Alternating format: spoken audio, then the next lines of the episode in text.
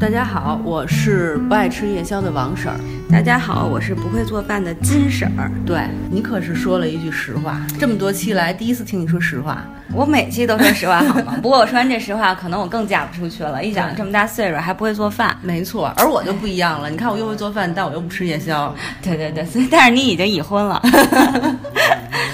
咱们别老说这没用的了，嗯，大家说一个特别有用的，有用的就是让跟大家说我们这期说的主题是什么。对，是什么？我觉得大家都应该能猜出来了吧？又不吃夜宵，然后又不会做饭，那就得出去吃夜宵。对对对，其实因为这个片儿现在真的是，虽然口碑不好，但挺火的，对，大家都在说，可能是因为拍得太差了，所以大家都在说。对，这部片的名儿就叫《深夜食堂》，中国版。对，中国版就是黄磊版的《深夜食堂》。对，但是现在已经播到第十集了吧？那从二点四的这种评分，现在已经涨到四点七，是吗？对，因为那就是说它它是那种就是有可能会往上升的片，因为好多片不都是越来越落，嗯、但二点四的评分也很难再往下落了。这倒是有可，但是有可能人家是厚积薄发，也不好说。呃，你知道吗？就是在大家都说这个片儿不好的时候，嗯、我就认真想了一下，为什么我们会说《楚乔传》还不错，嗯、但是为什么我们会说《深夜食堂》不好？是因为我觉得大家对黄磊的期望特别高。对，这就是之前我们讨论过，就是你对每部片子的要求和标准是不同的。对，既然黄磊在演这部戏，我们就会觉得他理应好看，不好看的话，嗯、就觉得黄磊堕落了。黄磊堕，对，而且这个《深夜食堂》，我不知道，反正。我们是看过漫画版的，然后也看过日本的拍的，因为你看完原著，然后又看过日本拍的，你本身就觉得是非常棒的一部，特别特别对一部片子，所以你特别希望他拿到中国来拍的时候，你希望他也能够能拍成一个好片儿，所以你的期望值就会很高。对，而且就是如果是一般的演员来拍这部片的话，你就会想哦，中国改编可能会拍的没有那么好，但是黄磊加盟了，你就会想、嗯、哦，连黄磊都加盟了，那一定是一个大制作，一定会很好看，所以。你对他期望值特别高，然后没想到他一上来以后，先吃了几碗泡面，真的就就真的像一个特别饿的人吃完几碗泡面吃顶了的感觉，嗯、让人觉得有点想吐吐不出来的感觉，就很失望。对，而且其实一部片子哈，就是咱们都应该知道，就是第一集和就前两集其实很重要，很重要， 对, 对，因为你需要那个去吸引观众，让他接下去看。但是结果这个片儿砸就砸在这第一第一集和第二集。一个是泡面，一个是某些演员，某些演员就直接说嘛，就是前几集就一开始，大家现在应该都已经看了。首先是吴昕，吴昕对，吴昕的就就不叫傻白甜了哈，嗯、虽然说他的人设应该是叫傻白甜，但其实给人感觉有点像弱智，像大傻子。然后呢，那个泡面也真的是毫无胃口，因为我本人是不吃泡面的，嗯、我是一看见泡面就胃疼的那种类型，所以就一点食欲都没有。可是你们就是看过真正深夜食堂，无论是电影还是书的人，你们都会有那种感觉，就是没办法，就是什么都不吃，尤其是晚上去看他那个视频、嗯、那个电视，你会特别饿。我曾经就试过晚上看深夜食堂，就受不了了，起来那个吃了一个面面包片，又炸了一个鸡蛋吃，因为太想吃东西了，明显就是深夜放毒的那感觉。对，但是你看了黄磊这个就很踏实，放心看。什么时候看你都不想吃。对，而且其实就是说本身说泡面啊，嗯、我个人觉得你要真是说你会去一个外边一个食堂或者说是一个小小餐馆去吃泡面吗？对，它煮的跟花似的，你也不可能吃、啊。对，因为我觉得泡面本身就是为了方便，然后你会自己在家没事儿，然后无聊的时候吃，嗯、就是泡面的这个人设它做的就不对，对，而且还得。强调是老坛酸菜面，我的妈呀！对对对，都是大家吐槽的点，就是它的广告到了那种让人无法容忍的程度了，嗯、硬往里安。没错，还有后期那个江小白，那个徐娇就说：“我能喝一那个吗？”然后我看给一江小白一大特写。其实我挺喜欢江小白的。我也挺喜欢，但是你在一食堂喝，其实我倒是觉得喝江小白没关系的，对，很正常。只是这个就是你用不用给他这么大的幅度去做这个广告。其实我觉得江小白吃亏了，你知道吗？如果前期没有老坛酸菜的话，你后期是喝江小白，尤其你在深夜食堂里喝点酒很正常，大家不会觉得怎么样。嗯。但是老坛酸菜还有各种油，然后还有什么安居客什么的都在那儿放了以后，对对对，江小白再出来就直接吃亏了，你知道吧？嗯、就是没有好感。是，后期还有那个可乐，可口可乐、啊、必须得把那杯子摆得正正的，然后可口可乐那标志呢，他不现在有出那笑脸的吗？嗯、然后给你拿俩笑脸放的。对对，就是你会感觉就是好像在广告这一块花费的精力太多了，你会觉得它是一个拍的也不是很成功的广告片儿。对，广告都没卖好，剧情就更别说了。对对，咱们哎，咱们先说说自己跟那个就是原版的深夜食堂有没有什么好的回忆吧。嗯，行，那我先咱们先说那个漫画吧。好啊。对，因为当时漫画我看的时候我就觉得特别感动，嗯，因为它其实它的精髓就是说它没有那个把故事特别长的去给你描述，嗯，对吧，而就是一小段一小段，其中有很多人物，比如像那脱衣舞娘，然后她就是每次来到这个食堂的时候跟大家聊，来表达就那种心酸，然后好久不来了，对对对，然后她就发生什么事儿了，是那种她并没有去演她外边的事儿。对对 对, 对，所以你就会感觉就是其实有很多是让你想象的，想象她会发生什么事儿，想象中她的那种感觉，然后她生活中遇到了困难，然后听别人说说哎她怎么最近好像交了新男朋友啦，又怎么怎么样的，嗯，是那么一种感受。对对对，对吧，就是其实给你想象的空间特别多，而且你会觉得这不是一个平铺直叙的那么一个故事而已。对对，我觉得那个它的叙事的方式是它最大的特色。对，它所有的故事都集中在深夜食堂里，而且对于所有的人物就是靠别人的嘴或者就是这么，嗯，来描绘，就没有说真的去把这个人的生活就是食堂以外的生活给演一遍。对，而且它带给人的那种感动它不是强行的，它等于是渗透出来的那种莫名的温暖。没错，所以我觉得这是它特别出色的地方。其实我觉得就是说老板做不做饭或者老板脸上有没有疤这些，嗯，或者他食物本身其实对他整个的剧情和他带给人温暖的那种东西是不会有特别直接的影响的，嗯，我觉得黄磊他们这部戏最大的缺陷就是说他抓住了老板脸上有个疤，然后穿了日式服装等等这些没用的细节，而把他最关键的东西给抛弃了，所以是他特别失败的一点，嗯，对。但是你知道吗，就我之前看采访他那个导演嘛，嗯，然后他叫蔡岳勋是吗，嗯，反正就采访他的时候他就说因为他当时签的是漫画，买的是漫画版，嗯，所以呢当时那个作家就就是漫画的原原就是说那个安倍夜郎，对，安倍夜郎就跟他说有四点，嗯，第一就是老板脸上的疤是必须要保留的，哦，然后第二然后就是说老板不能讲老板的背景啊，哦，然后也是学的他这里就没有叙述就是说跟黄磊任何有关的事故事嘛，嗯，然后第三个好像就是说必须得讲那就是说平民老百姓的事儿，就即使是你有那种就是高富高富帅或者有钱上流社会吃的东西，但你最终得拉回到这个老百姓，对，就普通老百姓的这种生活和这个呃就是饮食上，然后还有一个就是说。还有一个还真有点忘了，反正就是人家是有四个要求的，所以呢那个就采访那个导演的时候他也说了，就是说他为什么有些要比如像黄磊脸的疤呀什么的要必须要这么做的原因，但我觉得这都不是最重要的。对，但最主要其实是这部片啊拍完了我的感触，尤其是看完第一第一集和第二都不是没有灵魂，你就不知道这个片儿是是是是哪哪儿的，你知道吗？对，嗯，中不中，洋不洋？对对对。你说是模仿日本吧，模仿的又很不到位，对对对，就那些食物啊，还有故事啊什么的都不行。对对对对对，你说要说是咱们中国特色的，你也感觉不到哪儿都不沾边儿。对呀，所以就让我看第一集的时候，我觉得特别尴尬，你知道吗？嗯嗯，就像你说没灵魂，你说你买了人家的漫画，然后你要不然就把故事改了，改成有特色的也没有，可是你要么就完全遵循原创，然后也没有，也没有，对。你知道吗，就是首先我真的特别喜欢黄磊，嗯，因为这年龄在这摆着呢，咱也别装了哈，我真的是小的时候看黄磊的各种戏就不开玩笑，比如他拍的那个什么橘子红了呀，嗯，人间四月天，嗯，还有那个我最喜欢最喜欢的似水年华，又有多喜欢呢，我看了那个电视剧以后我还专门去了趟乌镇玩了一圈，就特别喜欢，我觉得他特别文艺特别浪漫，所以我有时候就老觉得那个黄磊是我前男友，你知道吗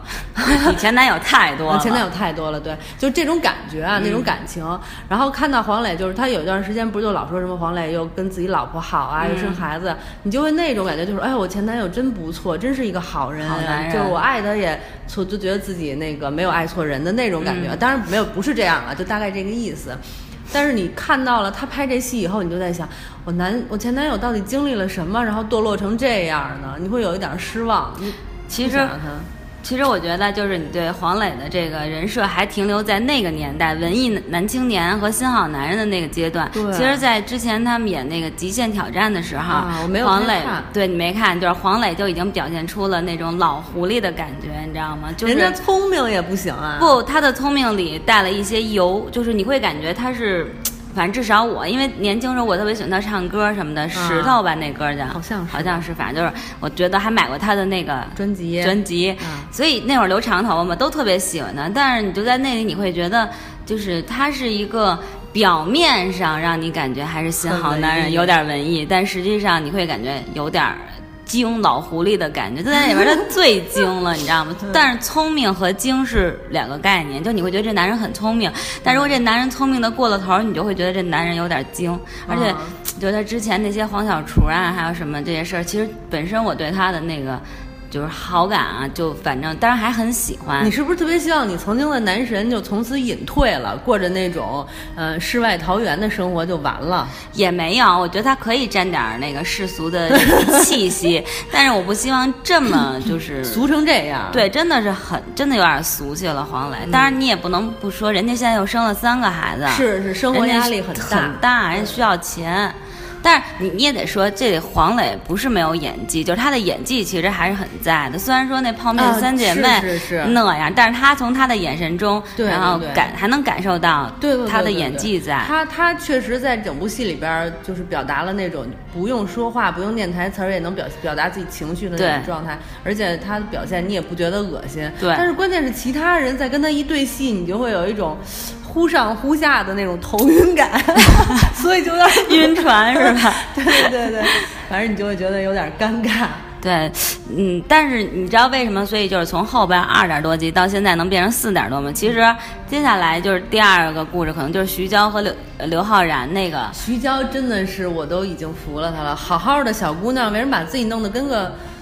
就是特别劲儿劲儿，特别做作，二次元就有点像台湾姑娘嗲嗲的那样，但是也比吴昕好吧？就吴昕应该是这部片《泡面三姐妹》应该是这部片里最差的一个垫底儿。我我不，你你不要下太早下定论。我我觉得徐娇跟吴昕不相上下，因为徐娇说话，我我就后来就就直接快进，就没有再看，嗯、因为她说话让我有点尴尬，甚至就是浑身起鸡皮疙瘩。明明可以好好说话，为什么不呢？呃，我印象中好像说这个他在这里边是一个台湾的跑过来的一个小歌手，就是一个流流浪的农村长大的一个孩子。是台湾农村孩子是这意思吗？差不多吧。不是，你找一台湾人演不行吗？台湾演员那么多，你张幼婷也是台湾的，为什么徐娇就必须得是大陆的呢？你让徐娇演一个其他地方，人家也得给大陆演员点机会，那不张幼婷是中国农村的不行吗？干嘛非得演是台湾农村的？因为这个片的取景就在台湾。班呀，那又怎么样呢？我也不知道。那你你得跟人蔡导演问一下，你老问我，我我是揣测导演的心理。之后之后还有张钧甯呢，就台湾的呀。嗯，但我也不知道会演成什么样。但是张幼，我知道他大概演，我我知道张钧甯大概会演哪个哪个女的，就是里边有一个女的挺厉害的，嗯嗯、但是跟她父亲闹崩了，她就是吃炒面配煎蛋的那个。啊、哦，但她肯定不会炒面配煎蛋，我估计好像是炒面配煎蛋，就是在中国版里边也是。我我之所以就是觉得她是那个女的，哦、是因为我看那个片花了，她她好像是在吃炒面配煎蛋的那个女的。啊、哦，好吧，反正张幼婷已经出来了，然后，但是张幼婷那故事是纯瞎掰，对。本身原来没有那个这个原著里也没有这个故事，对对对，这故事生编的。但是张幼婷演的还行，但她这故事好俗气呀、啊，俗爆了。这俗，我也不知道说什么，是挺俗的。可是你觉得这片儿里边，我现在就是说，当你看完第一集以后，可能就是大家已经有一个你知道吧，就啊都已经这样的时候，你就觉得啊，这故事好像稍微还好一点，总比就我拿一一想说了，就老跟那个。吴昕那个泡妹三姐妹那个那个故事不更恶心吗？不是，但是你知道，我觉得他这故事不好的一点在于，就是原著里的所有故事其实都是那种巨小的事儿、嗯，对吧？就很生活化，对，很生活化，就是什么姐妹吵架啦，然后呃什么失恋啦，就就这点事儿，或者说跟爸爸吵架了，等等等等，嗯、一点那种大喜大悲，就是起感情绪特别起伏严重的那种事儿都没有。就最严重的可能就是说，比如什么小小瘦瘦丧、嗯嗯，然后跟那个那个那个黑社会老大爷出头等等等等，也就这样就没了。这种什么争夺孩子之类的故事，这种大起大伏的这种故事根本就没有，所以它才会有那种淡淡的渗透出来的温暖。像赵挺这故事简直就是违背原著，所以就是说它改编的问题嘛，因为它其实有大段的这个故事给到赵又廷在船上，然后赵又廷和他女儿、嗯、然后包括他妈来抢这孩子、嗯、等等这种故事，就我觉得他可能想法就是说呃把这个深夜食堂的这个故事更完整性的去表现，但实际上你这样做的时候就已经违背了原著的初衷。对 对, 对，我觉得是这样。哎，反正不过赵又廷还是那么不羁啊，不羁，造型还是挺不羁的、啊、是挺不羁的，我看了还是那个大长头发啊，对，然后但是比那个当姑父的时候脏留了好多胡子什么的对对对，他他刚一出场的时候就是好多女孩给他搭话的时候吧、嗯、还可以，但是后来把那头发散下来什么的就让人很慌啊。对，说明他一直喜欢长发披肩的那个黑发不是你就把头发扎起来我觉得还好一点，就那种披头散发那个状态就是不只是脏、嗯、甚至有几分土，所以就觉得他这个真的还是觉得这个改编的这个故事不好不好，就是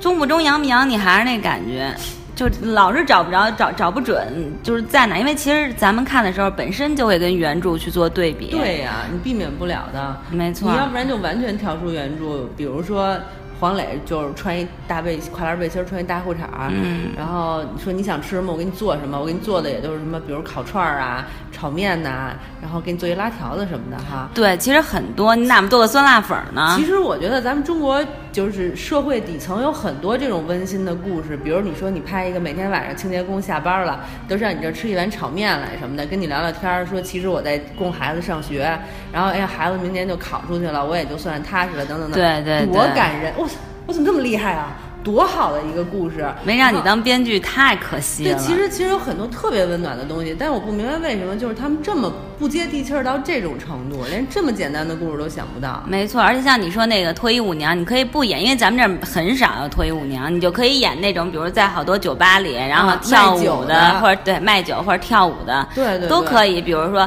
跳舞之前他们不敢吃，因为得身材要保持好，啊、但是回来又特别饿，然后晚上、啊、因为他们下班都挺晚的。你这是不和谐因素，你知道吗？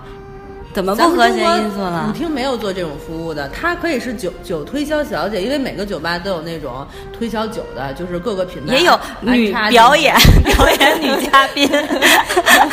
女嘉宾凳子舞，对对对，就类似散舞什么的。你这不这种其实只有这种人他才能够这么玩。说实话，比如说。就是作为就它里边那个什么安安安居家的安、啊、安居客的、哦、安居客的不可能天天晚上经常的下了班那么晚去那儿，还有包括那女博士，其实这都不符合人设人设对，就是不符合人设。女博士是肯定不会去的。其实他要想弄一个，比如说就是社会层次稍微高点的，你可以弄，比如护工，对吧？嗯、有可能是晚上下班的，或者是医院的医生值完夜班凌晨。去吃一口饭，其实这都是有可能的，但是他非得弄一些好奇怪啊！你像那个吴昕演的那女孩是一公司职员，难道她不要上班了吗？每天对晚上去吃这个东西，就这个只能作为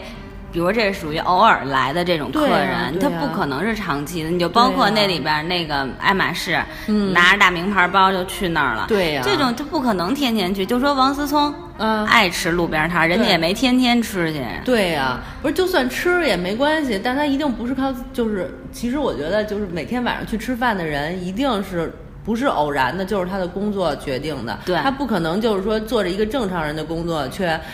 生活跟正常人颠倒，这不太可能啊。对，可以做那种，你知道，就现在不有好多那种那个，比如新浪它有大夜班编辑嘛，对 对, 对，上班之前十二点之前就先去那儿吃完，然后接着去上班。对对对，有这样的，这很符合实际发生的情况，要不然你这故事就太假了，大家一看。包括seven eleven值班的小小男孩，对对对，然后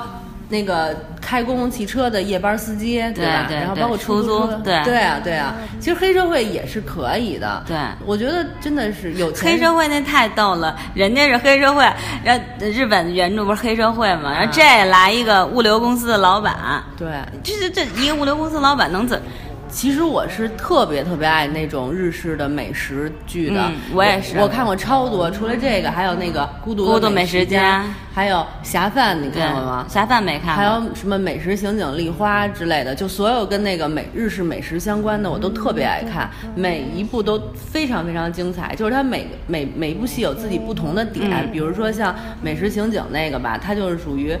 吃快餐、嗯、吃各种超市里的东西、嗯、吃方便面什么的，但是呢也被人说的呢，他拍的又很荒诞，但是也被人演的就是非常有趣，虽然你可能觉得没有那么好吃、嗯、但我非常有趣。像孤独的美食家我简直了，就是看完了以后就特别希望按照五郎的脚步把他吃过的那些店都吃一遍、啊、对对对，我也是那感觉，对，我这是他吃的时候还特别特香、啊、哎呦不能忍，对，你一看就想流口水，对对，就特别想吃。然后包括日本的那个漫画，有好多美食、嗯漫画，像什么那个美食叫什么美食老爹还是什么的，那些那会儿我都超级爱看。我觉得其实这些剧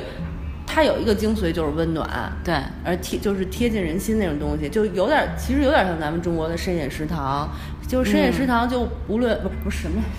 舌尖上的中国，舌尖上的中国，咱们舌尖上的中国虽然是一纪录片，但它其实记录的也是什么农民啊、嗯、普通人啊，从来没有说过那种不接地气儿的东西。其实我觉得咱们中国还是能拍出那种很有中国特色的又温暖的美食片来的。其实这个就是文化问题，其实日本的文化其实很多，你看他们比如在吃的时候的那种文化，跟他们本身的这种信，就是信的教，不是不是信教信仰信仰信仰其实是很有关系的。比如像他们茶道，对吧？包括他们吃，尤其像他们本身的日餐的那种吃的那种很精致，对，所以他的文化是从这方面去慢慢渗透的。包括你看不看《孤独美食家》，他去吃烤吃那串儿什么等等，然后他是有他自己的文化特色在里的。可是咱们这个呢，就是你要想把文化加在这个本身的这个片子里，然后再加上我们的特色，再加上这个故事，其实是很好的一个想法。但是你到底是怎么去做这个事情？不走心，说白了就对对对，你是说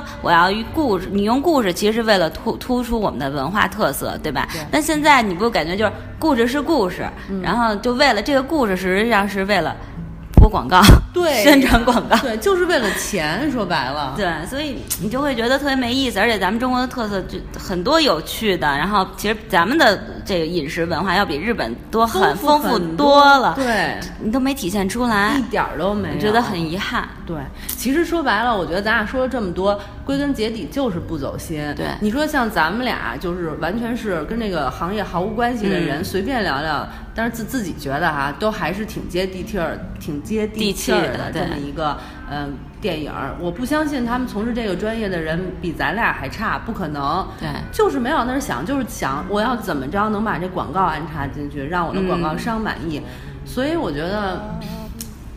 怎么说，就还是这个从业人员他的初衷就不对。而且我觉得还有一个很尴尬的，就是这个导演嘛，他本身是台湾的，然后他拍过痞子英雄啊什么的、嗯、所以他本身有台湾的一个特色的这种想法、嗯、可是黄磊又是大陆的，然后可能制片啊、嗯、工作人员又都是大陆的，其实台湾本身的文化和大陆的也有一些不完全融合的地方。我觉得黄磊是不是对这个戏本身没什么影响力、啊、他就是挂了自己的名字呀，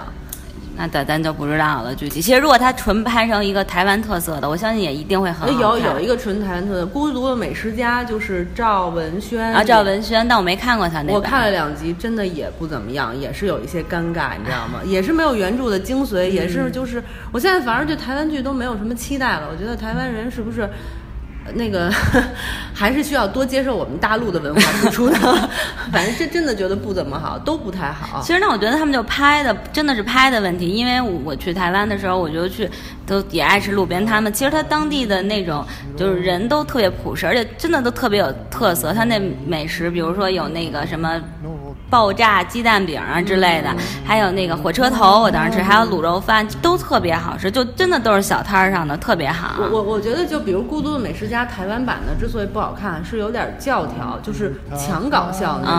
种，嗯，所以你就会觉得有点做作，还是不自然。嗯，大陆这个就是广告太多，不好看。所以我觉得台湾可能，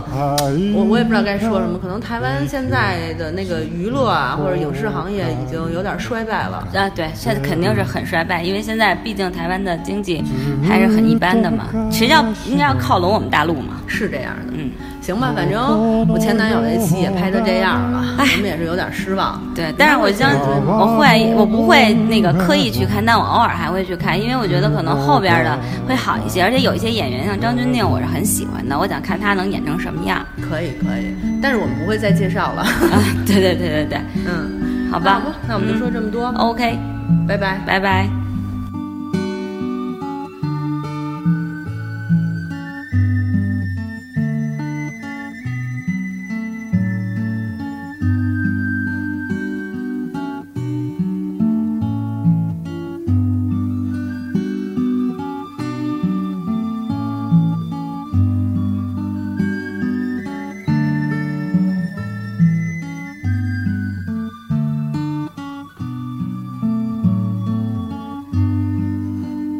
照り返す日差しを避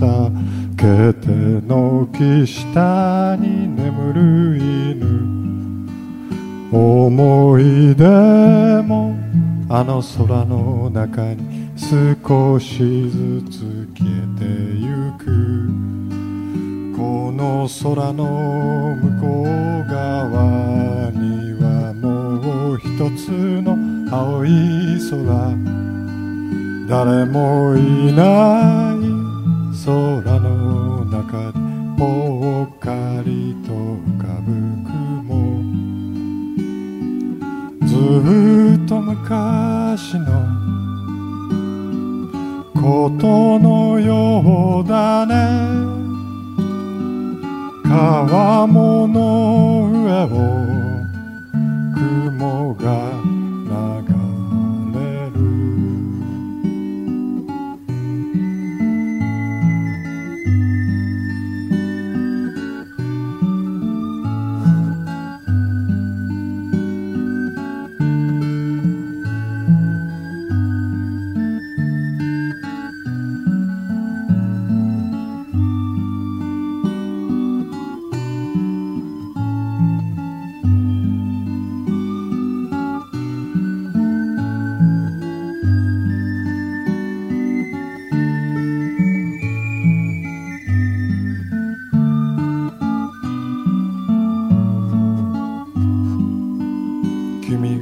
吐いた白い息が今ゆっくり風に乗って空に浮かぶ雲の中に少しずつ消えてゆく、少しずつ